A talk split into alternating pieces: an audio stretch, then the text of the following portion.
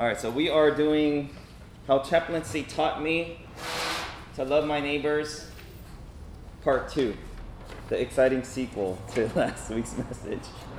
Um, so let's do a little bit of a recap, okay? Uh, last week we went over um, the three of the lessons, valuable lessons that I learned last week, um, which was love and let go, love anyway, and love by listening. Okay, love and let go. It's this idea that all the relationships that we have, every opportunity that we have to love are temporary, whether it's uh, five minutes or 50 years, they're all temporary.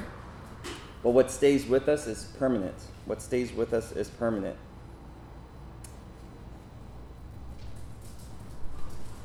And the other lesson that I shared was uh, love anyway. Even if uh, you don't get anything from them, even if it's with people that you completely disagree with, where you have nothing in common, love them anyway. Okay? Um, yeah, and, and we, we talked about this idea of uh, ROI. What does our return of investment look like in the kingdom of God?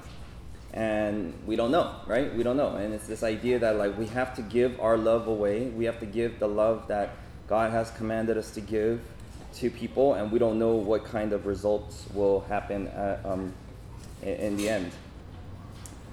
Um, so one question um, one question i wanted to ask you okay um, is and i forgot to ask this last week okay but I, I think it's an important question. Um, how many of you have gone through uh, a breakup of in a relationship of like a long-term relationship because uh, I have not, so I don't really know what that's like. Um, so I'm curious, like, how many of you have gone through like a breakup after you know being with a person for a significant amount of time? Can I see show of hands? Okay, okay, okay. Serious question. Okay. Do you consider that relationship a waste of time? Yes or no? Okay, some people say yes, some people say no. Okay, uh, Sue, you want to you want to share why? you, you, said yes.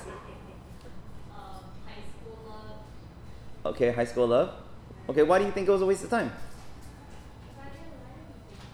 You didn't learn anything from it. Oh, okay. Okay, so they were like insignificant. Okay, okay. So it didn't really cause that much. So probably.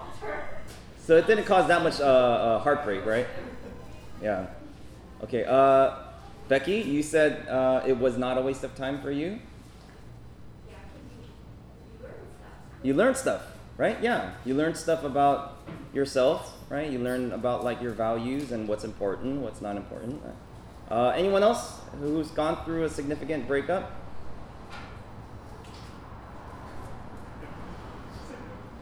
Yeah, I so here's my theory, having never gone through a breakup before. um, I think uh, any significant relationship is a waste of time if you treat it as such. You know what I'm saying? And I'm not just talking about like significant others or romantic relationships.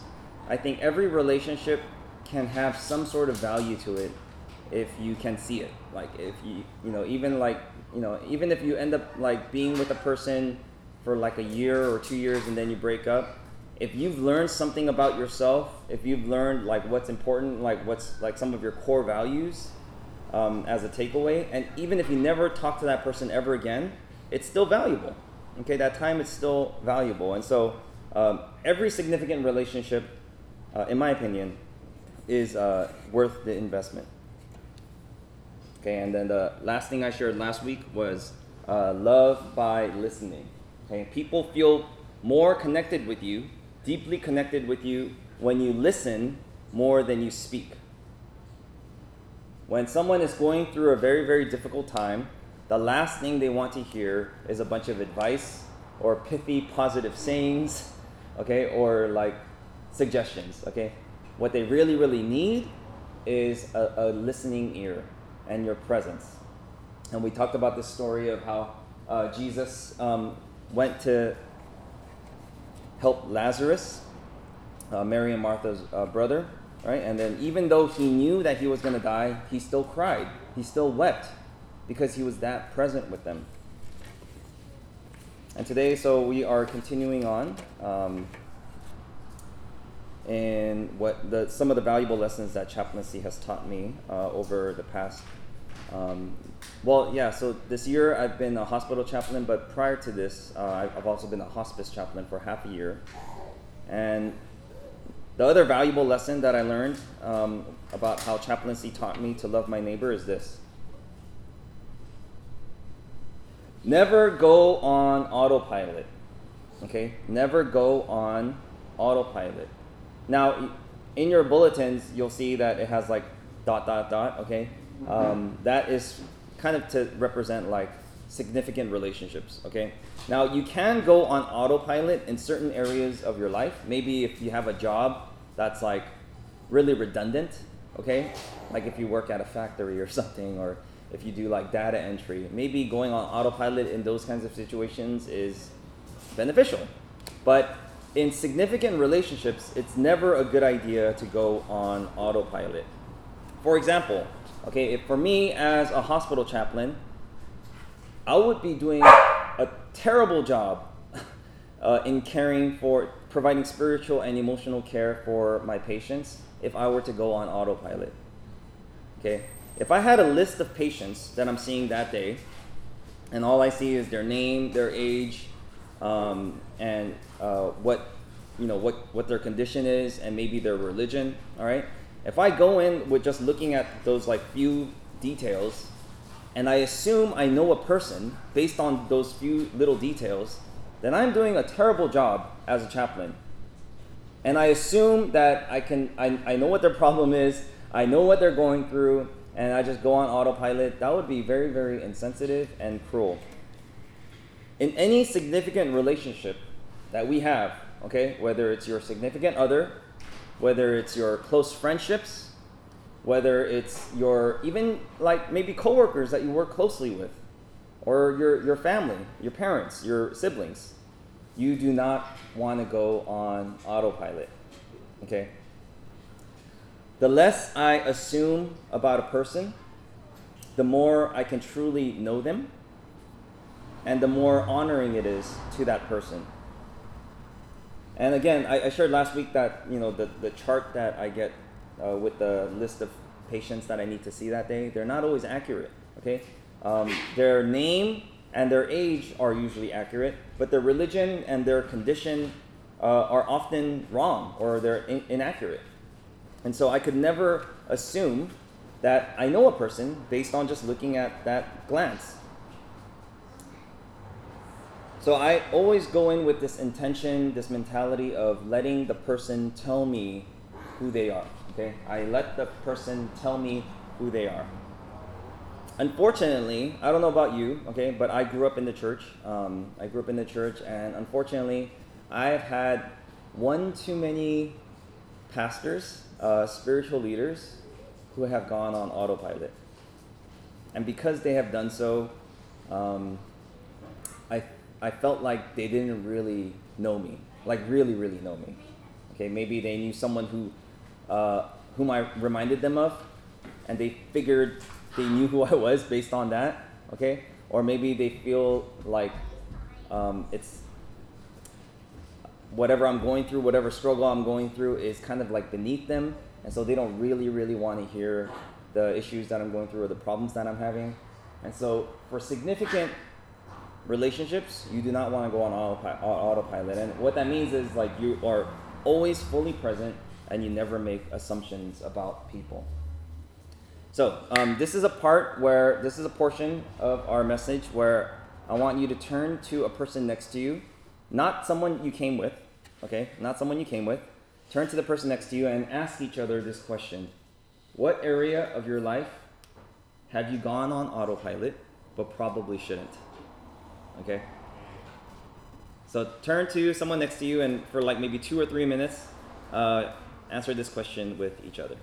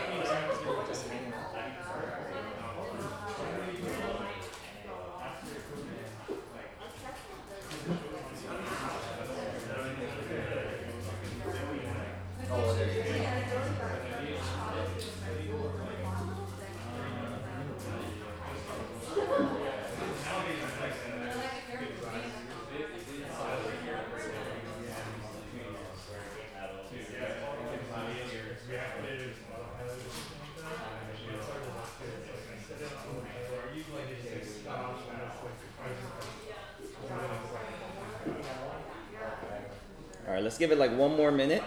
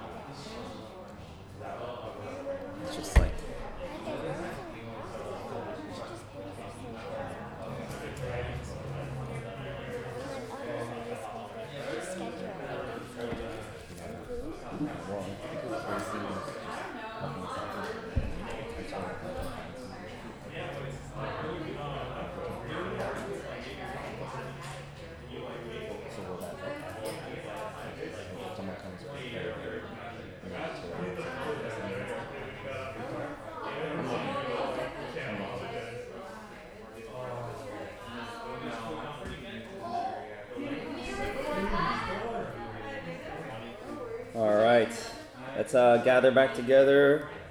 Now, for this one, I'm not going to ask you to share some of the things you guys shared with each other because I figured it's uh, it's very personal. So we'll just go ahead and move on. All right, now uh, the other thing that I learned, the other very very valuable lesson that I learned, uh, how chaplaincy taught me to love my neighbors, is this. Okay, and this is I think something I'm sure we all learned in the past uh, 19, 20 months. Plans are overrated. Plans are overrated, right? Um, I love this verse, okay, in Proverbs 16:9 because it's so wise, it's so true. In their hearts, humans plan their course, but the Lord guides their steps. Okay, but the Lord guides their steps.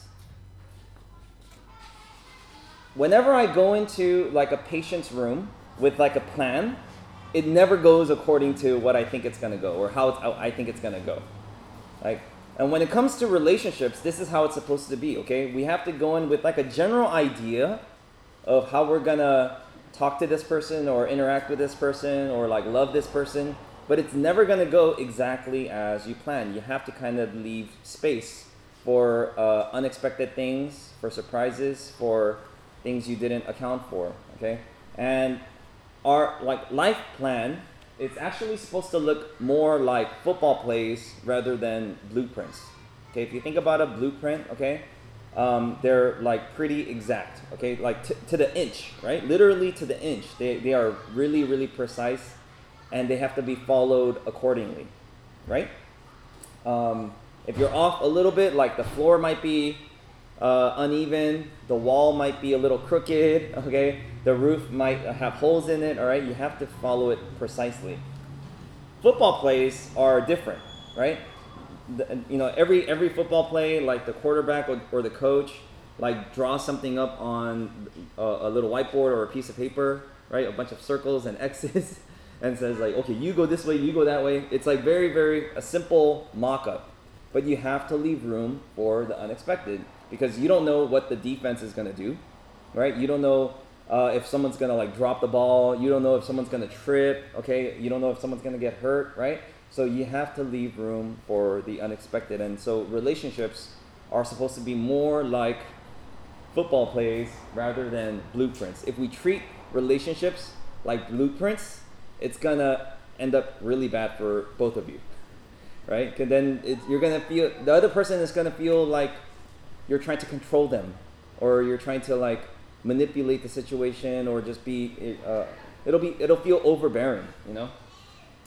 Um, 20, oh, so this is a valuable lesson that uh, I learned as someone trying to start a new church is that 2020, 2021 uh, really tested like pastors' ability to pivot and make adjustments.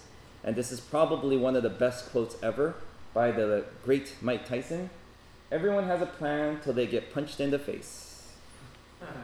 Okay, the other valuable lesson that I've been learning um, oh, oh, here's another great quote, okay, that I didn't put on here. Um, there's this guy, his name is uh, Robert Pirsig. Uh, he is a mountain climber, but he is also a practicing Buddhist and uh, like a very spiritual person. Uh, he says, The only Zen you can find on the top of mountains is the Zen you bring up there. The only Zen you can find at the top of mountains is the Zen you bring up there. If we make a plan for our lives and we and then we expect that plan to give us kind of fulfillment, it's not going to happen. Right? We have to become that person first. We have to become those people of peace, those people of love. If we look to significant others to fulfill us, to fulfill some sort of gap or hole that we have in our hearts, we are just going to be disappointed. In order for us to be to find that kind of fulfillment, we have to be that ourselves between us and God. Here's another very, very valuable lesson that I learned in the past year. And this is very surprising, uh, having learned this in a hospital setting, but it's true good theology really matters. Okay, good theology actually matters. And I don't care if you're Christian or not. Good theology actually really matters. Okay? Most Americans' theology, understanding of God and, and their worldview of the way that God interacts with human beings, most Americans' theology is really bad. Is like really bad. And I hear this all the time when I'm visiting with patients when they are in a very critical moment of their lives, they will make some sort of statement about God or the way that like God interacts with people, and I gently have to correct them. Because if people have bad theologies, they are going to have misunderstanding of how who God is. And that might end up making them bitter or angry towards God if they have a misunderstanding of who God is, okay? And these are some of the things that I hear all the time in the hospital, okay? Uh, everything happens for a reason. People think that's in the Bible, but it's not. Okay? Everything does not happen for a reason. Your sister did not get breast cancer for a reason. You did not give birth to a stillborn baby for a reason. Okay? That is just, that's bad theology. So when people are in like this pit of despair and pain and suffering, and they say this, as, as, as difficult as it is for me to correct them, I have to correct them. Right? Because I think they're trying to say it to, you know, be positive, you know, try to be optimistic. And I, I try to, you know, bring them to reality like, no, what you're going through is really, really crappy. Right? This did not happen for a reason. I don't know why it happened, but and it's and the reason why I say that is because I'm giving them permission to grieve, to mourn. I, I think people might think that comes from the Bible because there's this one verse in Romans chapter 8, verse 28, I believe, that says, uh, God uh, works everything, God works everything for good for those who love Him, for those who love the Lord. Okay? What that really means is even the bad things that happen to us, we can turn it into something good. Okay, that's different from everything happens for a reason. Another thing um, that uh, I hear pretty often is God doesn't give you more than you can handle. Okay, uh, people think that this this is in the Bible, but it's actually a misunderstanding of this verse in 1 Corinthians chapter 13. I think it's 13, or is it 2 Corinthians chapter 13, that says, um, uh, "No temptation has overtaken you except what is common to humans."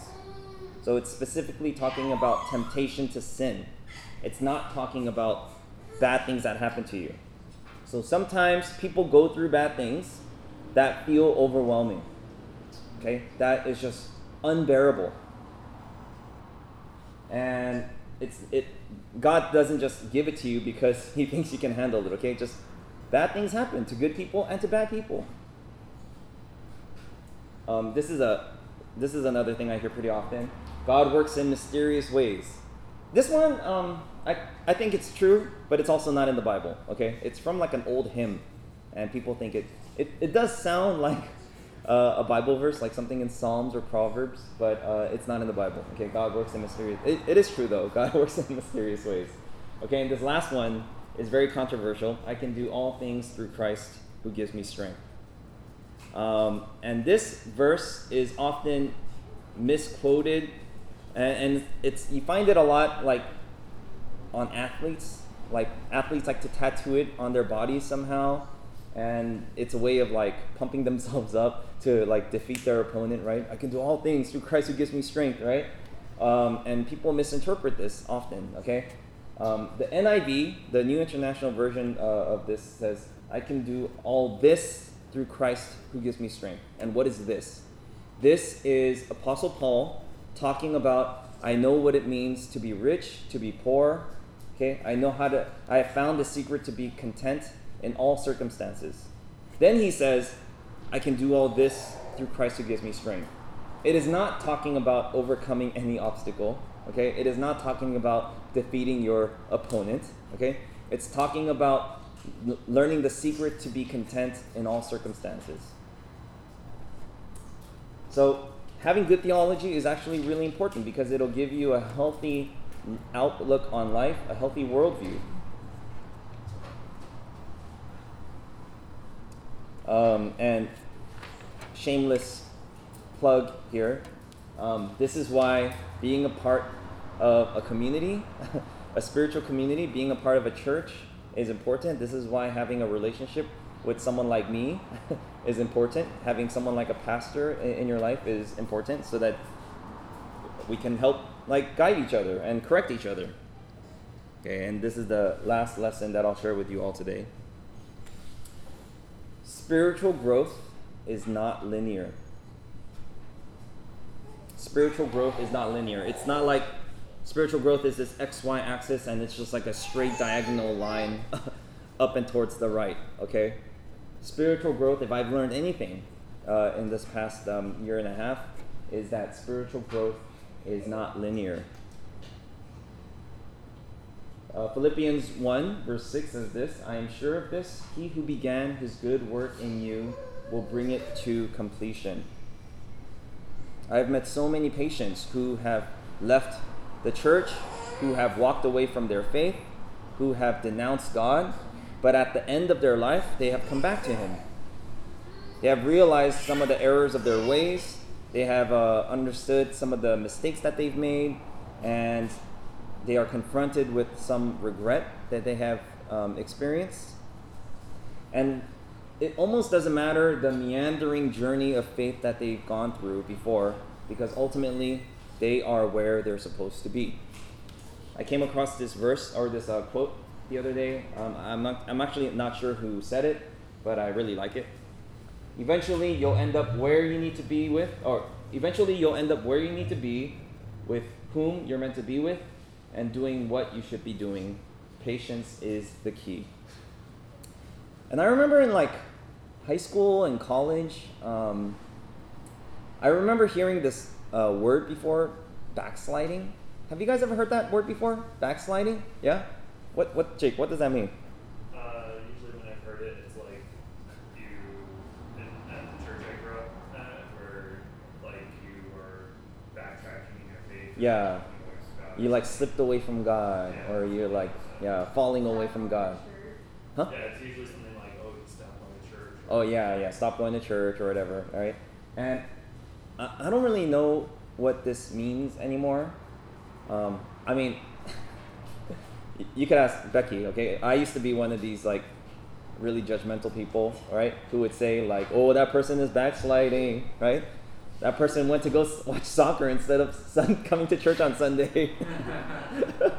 um, huh? True story. I know true story. Yeah. Okay. And I used to say this word, but I don't I don't really know what this means anymore.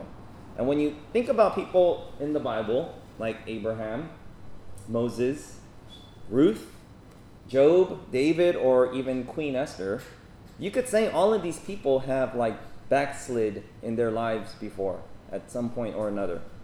But ultimately they were in the safety of God. All right, they were in God's hands. All right, they were um, people of faith. They were men and women of faith. And every detour that we experience in our lives are significant pit stops on this journey of faith that we are on. Every detour that we experience in our lives are valuable pit stops, pit stops in this journey of faith. And even when you think about the ministry that Jesus led in the three years uh, of significant work that he did, in the three short years, I mean, if anything, it seems like his ministry was like a series of interruptions and detours. He was on his way somewhere, but like uh, a, a woman who's been hemorrhaging for 12 years like stops him. Or he, he says like, oh, I have to like m- make a pit stop uh, at the well, and then he meets the Samaritan woman at the well. Or uh, while he's going somewhere, uh, a centurion soldier says like, oh, please heal my servant, and then you know, he goes and heals his servant and then someone like a, uh, he comes across a blind person like just and then he like stops. And it seems like his life his ministry was a series of interruptions and detours. And so don't look at detours as distractions okay but valuable pit stops uh, in this journey of faith. In closing um, I, I wanted to. Sh- uh, I was kind of struggling between which book I should share with you. Um, a, a book that, uh, a children's book that I read to Drew sometimes, or uh, from this. And I think I want to share from this. This is a book that I actually carry around with me um, when I'm visiting patients at the hospital for people who are um, who consider themselves spiritual but not religious. Um, they don't want me to read from the Bible right? So uh, I asked them like, "Oh, would you mind if I read you a blessing from this book of Celtic spirituality?" And they're usually very open to it, right? And they actually are excited to hear it. And in this book, I, I personally love this book myself. Um, I read it all the time. There's a blessing for like different moods or seasons of life that you might be in. Some are pretty uh, vague and general, like uh, for grief or for loneliness. And there's other ones that are very specific. There's um, a blessing for a mother, there's a blessing for a nurse. I've read that to nurses who are having a hard time at the hospital. Or a blessing for an addict. I've read that for someone who might be suffering from like alcohol intoxication or uh, drug overdose. But for us today, I wanted to read one um, that's called Blessing for a New Beginning. That's all right. So I invite you to um, close your eyes and receive this blessing, and I hope that it blesses you.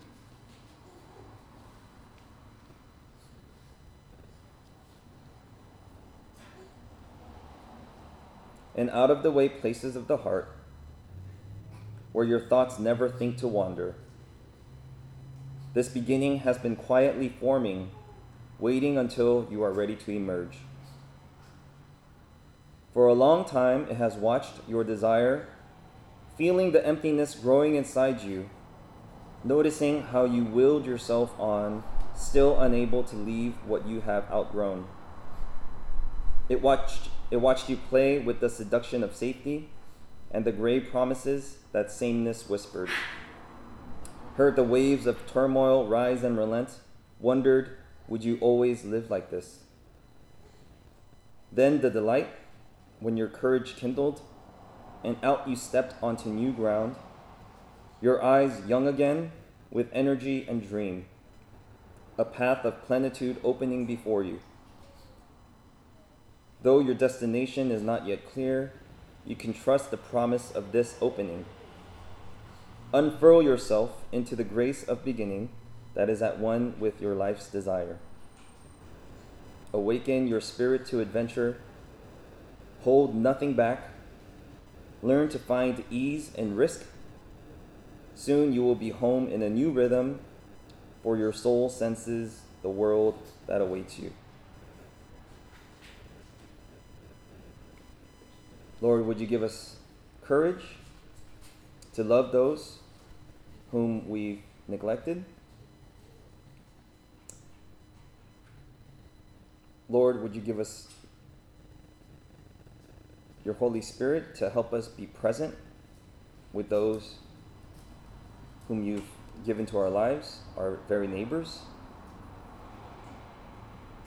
And would you give us a love that goes beyond our own human capacity? to share it with those who need it the most. We pray all this in the name of the Father, the Son, and the Holy Spirit. Amen. Amen. Right.